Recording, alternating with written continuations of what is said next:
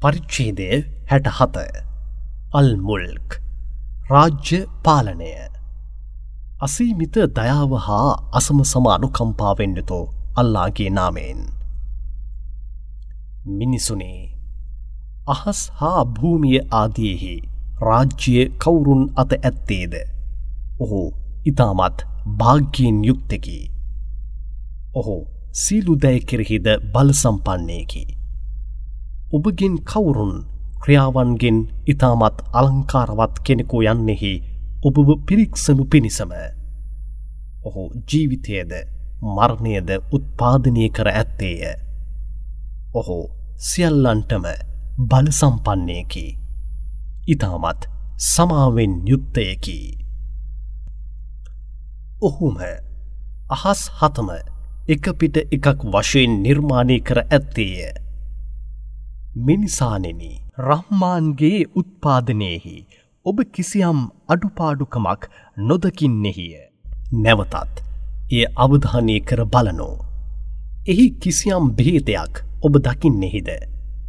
නැවත නැවතත් දෙවරක් බලනෝ. මෙසේ ඔබ කිතරම් වාර්ගණනක් හාරහාරා බැලුවද කිසිම අඩුපාඩුවක් දකිින්ඩේ නැත. ඔබගේ බැල්මම දුබලව ව්‍යාකූල වී ඔබ වෙත ආපසු හැරෙනු ඇත. නීත වශයෙන්ම අපි පහතින්ම ඇති අහස පහන් තාරකා මගින් භූමියෙහි සිටින්නන්ට අලංකාරවත් කර තැබුවමු. තවද ඒවා ශෛතාන් වරුන්ට දමාගසනු ලබන ගල් වශයෙන්ද පත් කළෙමු. තවද ඔවුන්ට නිරා දඩුවමද අපි පිළිල්ල කර තබා ඇත්තෙමෝ.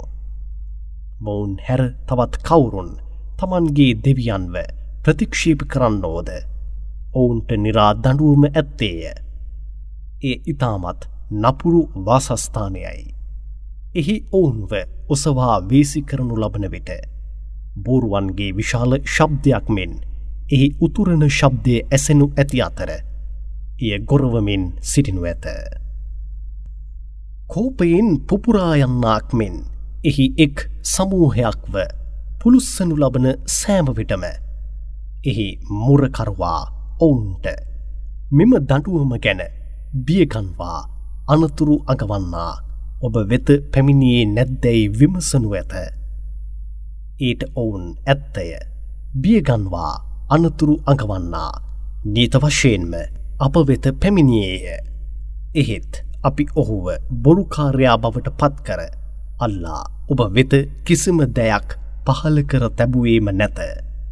ඔබ ඉමහත් දුර්මාර්ගයෙහි මිස සිටියේ නැතයයි ඔහුට අපි කීවිමු යයි පවසනු ඇත. තවද ඔහුගේ වදනට අපි සවන්දී ඒවා අපි සිතා ඒ අනුව කටයුතු කරතිබුණේ නම්. අපි නිරාවාසෙන්ගෙන් වූ අය බවට පත්වී නැත්තිමු යැයි පවසා. ඔවුන් තමන්ගේ පාපය භාරගනු ඇත. එබැවින් මෙම නිරාවාසින්ට විනාශයයි. නීත වශයෙන්ම කවුරුන් සැඟවී සිටියදී වුවද තම දෙවියන්ට බියවන්නෝද?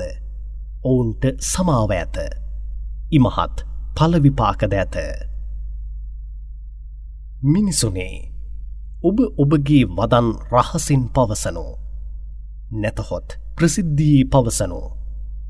කුමන අන්දමකට පැවසවා වුවද? දෙවියන් එය හොඳින් දැනගන්නේය. මන්දයත් නීත වශයෙන්ම ඔහු මිනිසුන්ගේ හර්දයන්හි ඇති දෑද? හොඳින් දන්නෙකු වශයෙන් සිටින්නේය. සියල්ලම උත්පාදනය කළ අය හර්දයන්හි ඇති දැය දැන නොගන්නෙහිද? ඔහුනම් ඇතුළත දයාබර වන්තයකු වශයෙන්ද? සියල්ල ඉතාමත් ගැපුරෙන් දැනගත හැකි අයකු වශයෙන්ද සිටින්නේය.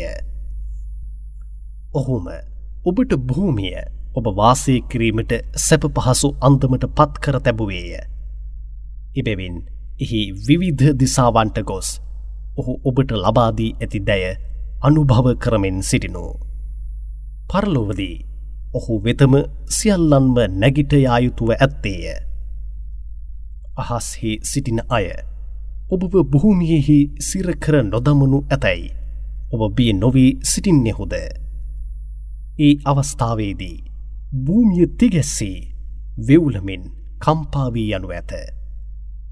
නැතහොත් අහසෙහි සිටින අය ඔබ කෙරෙහි ගල් වරුසාවක් වසන්නට නොසලස්වනු ඇතැයි ඔබ බිය නොවී සිටින්නෙහුද. එසේනම් අනතුරු අඟවන ලද දඩුවම කෙසේ තිබෙනු ඇද්දැයි යන්න නීත වශයෙන්ම ඔබ දැනගන්නේ හොය. මොවුන්ට පෙර සිටිය උන්ද මොවුන් මෙන්ම අපගේ ආයාවන් බොරු කර ප්‍රතික්ෂේප කරමින් සිටියහ. නමුත් මගේ පලිගැනීමේ දරුණුකම කිසි තිබුණේද. අත්තටු විහිදමින්ද හකුලා ගනිමින්ද මොවුන්ට ඉහලින් අහසෙහි කණ්ඩායම් කණ්ඩායම් වශයෙන් පියාඹන පක්ෂීවින්ව මොවුන් අවධානය කළේ නැද්ද. රහ්මාන් හැර වෙන කිසිවෙකුත් ඒවා අහසෙහි ඔසවා අල්ලාගෙන සිටියේ නැත. නීත වශයෙන්ම ඔහු සියල්ල අවධානීන්නතුව බලන්නෙකු වශයෙන් සිටින්නේය. ඔබට උදව් කළ හැකි මෙම සේනාවන් රහ්මාන් මිස අන්කවරෙක්ද. මෙම ප්‍රතික්ෂීප කරන්නන් පුහු මෝහනයෙන් මිස වෙන කිසිවක් නැත.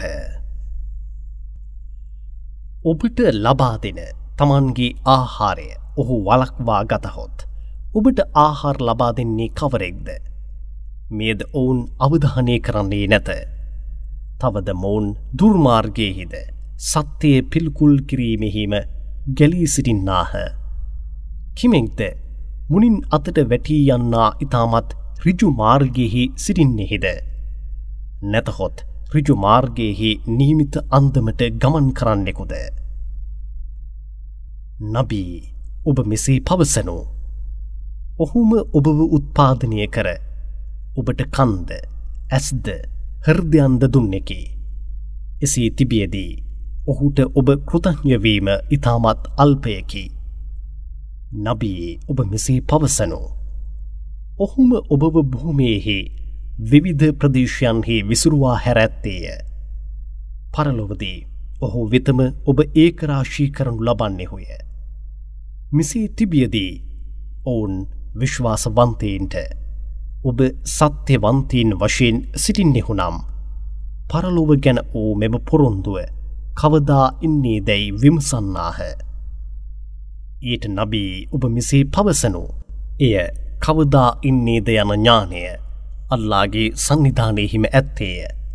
ඇත්තෙන්ම මා ඒ ගැන පැහැදිල්ලිස බියකන්වා අනතුරු අඟවන්නෙකි. ඔබ බියකැන් වූ දඩුවම මොවුන් දෙසට එනු ඔවුන් දුටුවහොත් එම ප්‍රතික්ෂේප කරන්නන්ගේ මුහුණු කළුවී යනු ඇත.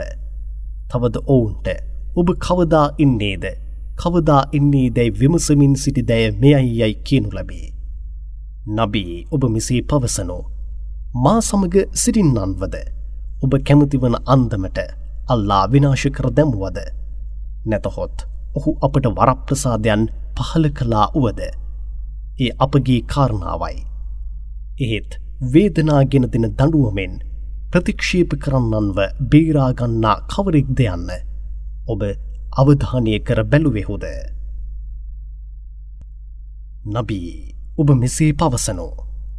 ඔහුය රහ්මාන් ඔහුවම අපි විශ්වාස කරන්නෙමු. ඔහු වෙතම අපි විශ්වාසී තබා ඇත්තෙමු.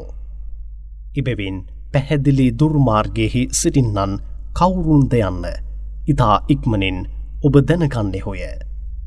නැවතත් නබී ඔබ මෙසේ පවසනෝ. ඔබගේ ජලය හදිස්සියේම එක් දවසකදී උදෙන්ම භූමිහි සිදී ගියහොත් පසුව ජලෙහි වෙනත් උල්පතක් ඔබට ගෙන ඉන්නා කවුරුන් දැයි අවධානය කළෙහෙවද.